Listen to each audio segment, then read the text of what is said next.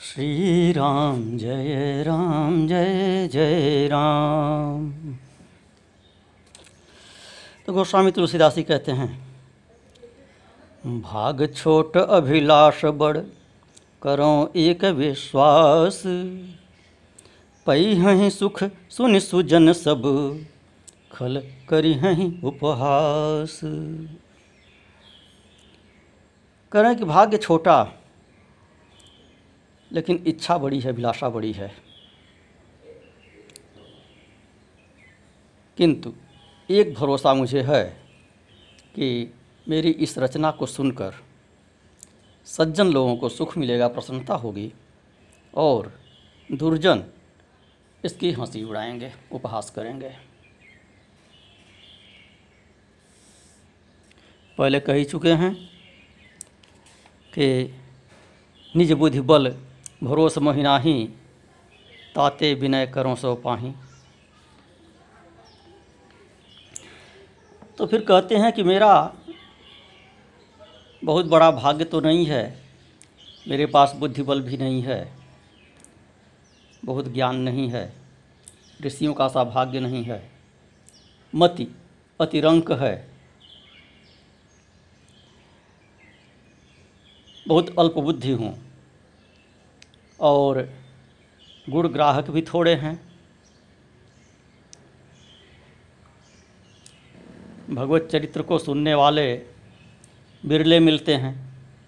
तो इसलिए कहा कि भाग्य मेरा छोटा है और मेरी अभिलाषा बहुत बड़ी है कि श्री राम जी का चरित्र का वर्णन मैं करने जा रहा हूँ। ऐसी कविता लिखने जा रहा हूँ। ऐसा महाकाव्य लिखने का सोच रहा हूँ, जिससे सबका हित हो। कीरति, भनिति, भूति, भली सोई, सुर सरिसम सब कह हित को होई। सबके हित की बात मैं करूँगा।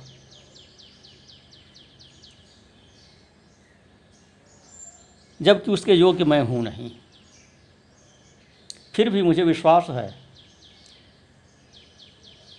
जिस विश्वास के बल पर मैं यह रचना करने जा रहा हूँ कि इससे सज्जनों को सुख प्राप्त होगा। जितना विश्वास सज्जन के सुख पाने पर है, उतना ही विश्वास दुर्जनों द्वारा परिहास होने पर भी है। पई हैं सुख सुनि सुजन सब खल करी हैं उपहास। दुष्ट लोग तो उपहास करेंगे ही।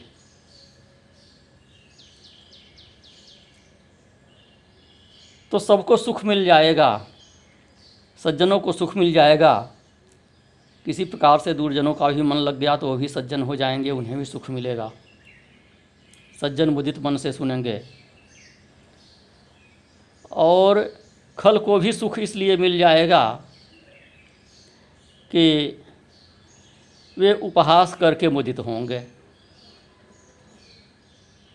तो सब प्रकार से सबको सुख मिलेगा मेरी इस रचना से यह गोस्वामी तुलसीदास जी कहते हैं। सज्जन बड़ाई करके इसकी प्रशंसा करके प्रसन्न होंगे, दुर्जन इसकी निंदा करके प्रसन्न होंगे तो सबको सुख मिलेगा। खल परिहास होई हित मोरा, काक कहीं कल कंठ कठोरा, हंस ही बक गाधर चात कहीं हंस ही मलिन हंस ही मलिन, खल विमल बत कही। कहते हैं, खलों की हँसी से मेरी भलाई होगी।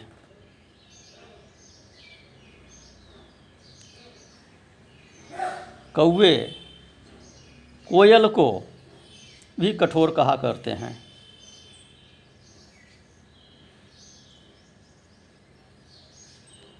बगुले, हंसों को और चमगादड़ पपीहों को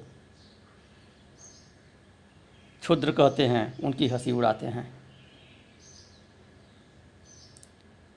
इसी बात, मलिनमति, दुर्जन, लोग निर्मल वार्ता की हँसी उड़ाते हैं। बेईमान ईमानदारों की हँसी उड़ाते हैं।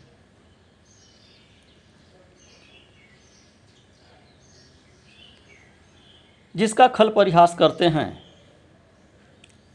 वह बात अच्छी होती है। मूर्ख लोग हंस रहे हैं, बहुलता मूर्खों की ही है। तो यदि आपकी बात पर अधिकांश लोग हंस रहे हैं तो समझिए कि आप अच्छी बात कह रहे हैं।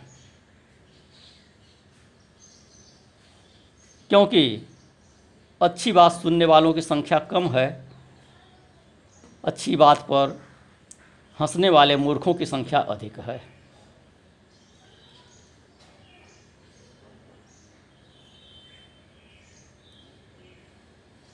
सो, खल के परिहास से संसार समझेगा। विद्वान लोग समझेंगे कि तुलसीदास ने अच्छा ही कहा होगा। तभी दुष्ट लोग मज़ाक उड़ा रहे हैं। क्योंकि संसार कोयल के कूक पर मुग्ध है कोयल के कंठ को कठोर कहने वाला केवल कौआ ही होता है।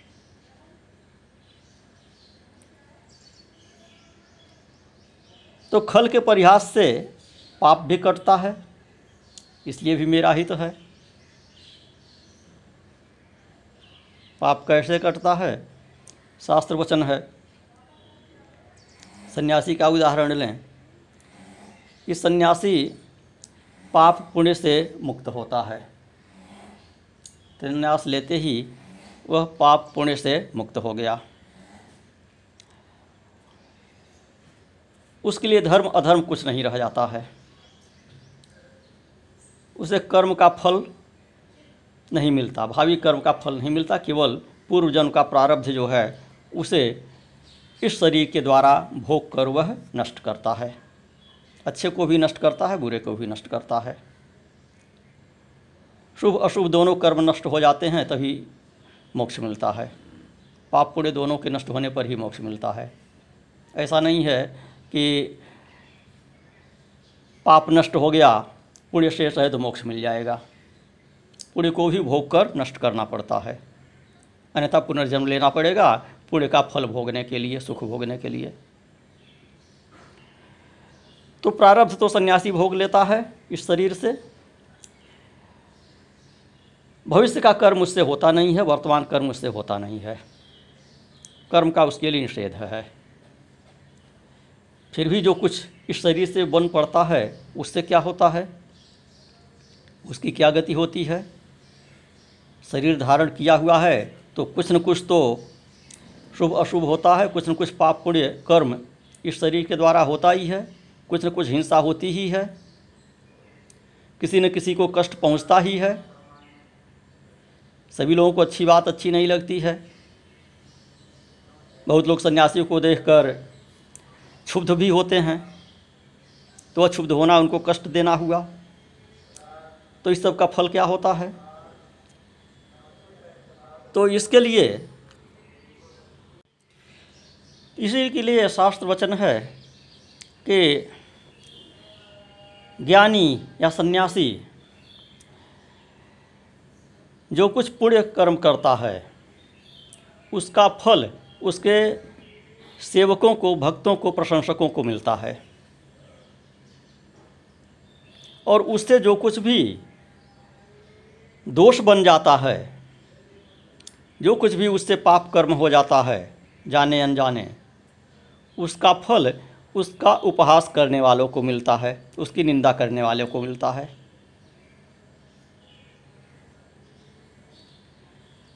तो इस प्रकार से सन्यासी को पाप और पुण्य दोनों ही कर्मों के फल नहीं लगते हैं। न उसे पाप होता है, किसी कर्म से न पुण्य होता है।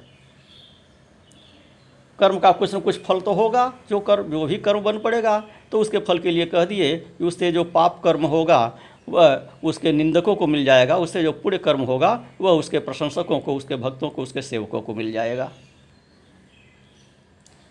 तो इसलिए गोस्वामी तुलसीदास जी यह कह रहे हैं कि खल के परिहास से में भी हमारा हित है, क्योंकि उससे हमारा पाप कटेगा। हंस और बक एक ही रूप के होते हैं, किंतु हंस विवेकी है बक अविवेकी है, धोखेबाज है। इसलिए बक बक अर्थात बगुला। बगुला हंस पर हंसता है। कि यह सरस वस्तु को छोड़कर, शुष्क वस्तु को चुनता है। मछली न खाता है, मछली नहीं चुन पकड़ता है, मोती पकड़ता है। बगुला भी हंस को हंसता है, मूर्ख समझता है। कि मैं तो स्वादिष्ट मछली खा रहा हूँ, और यह शुष्क पत्थर खा रहा है, मोती खा रहा है। चरण चोंच लोचन रग्यो, चले मराली चाल, क्षीर नीर विवरण समय बक उघरत काल।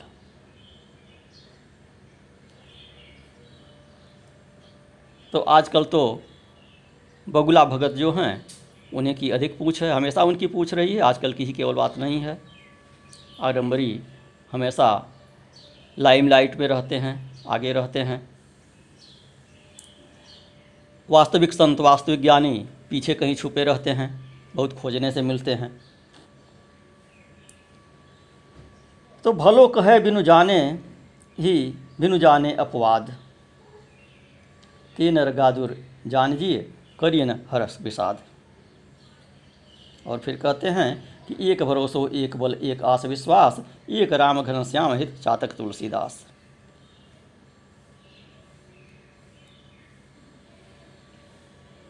तो मेढक तो चातक को हंसता है, चमगादड़ चातक को हंसता है, यह तो स्वाति का बोध पीते हैं। और वह चमगादड़। अपने ही मल इंद्रिय को अच्छा समझता है।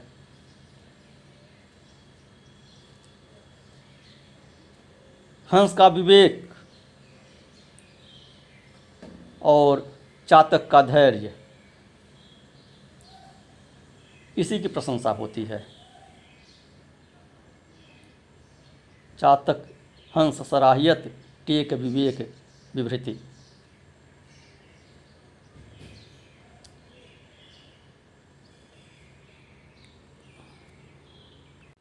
चातक, हंस, सराहियत, टेक, विवेक, विभूति। तो इस प्रकार से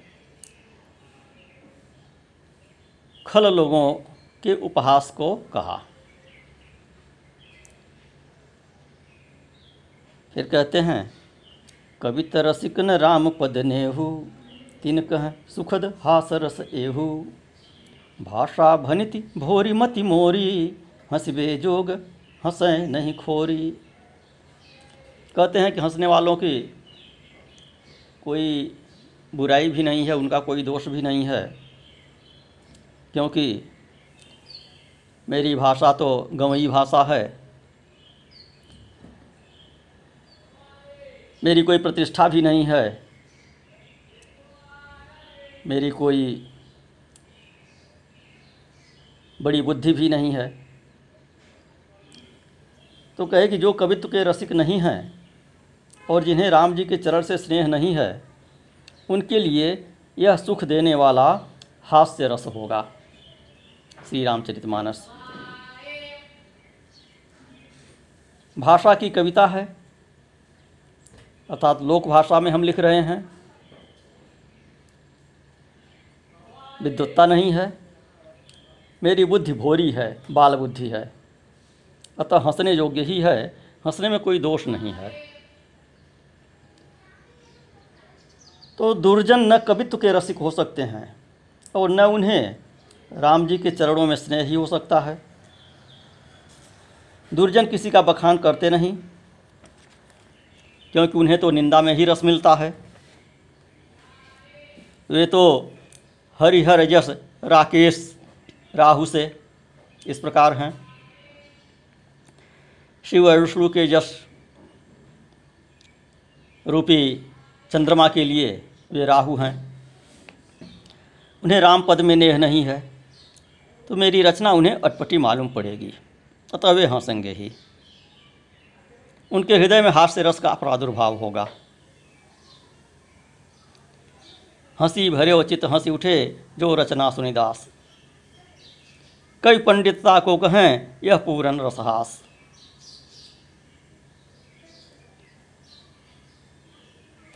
तो हंसेंगे, दुर्भावना से ही हंसेंगे, लेकिन हंसेंगे, इस प्रकार उन्हें भी सुख मिलेगा ही, इसलिए यह भी मेरे लिए एक पुण्य का काम हुआ।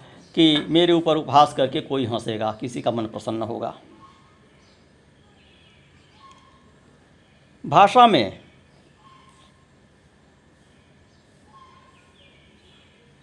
मेरे विद्वत्ता नहीं है,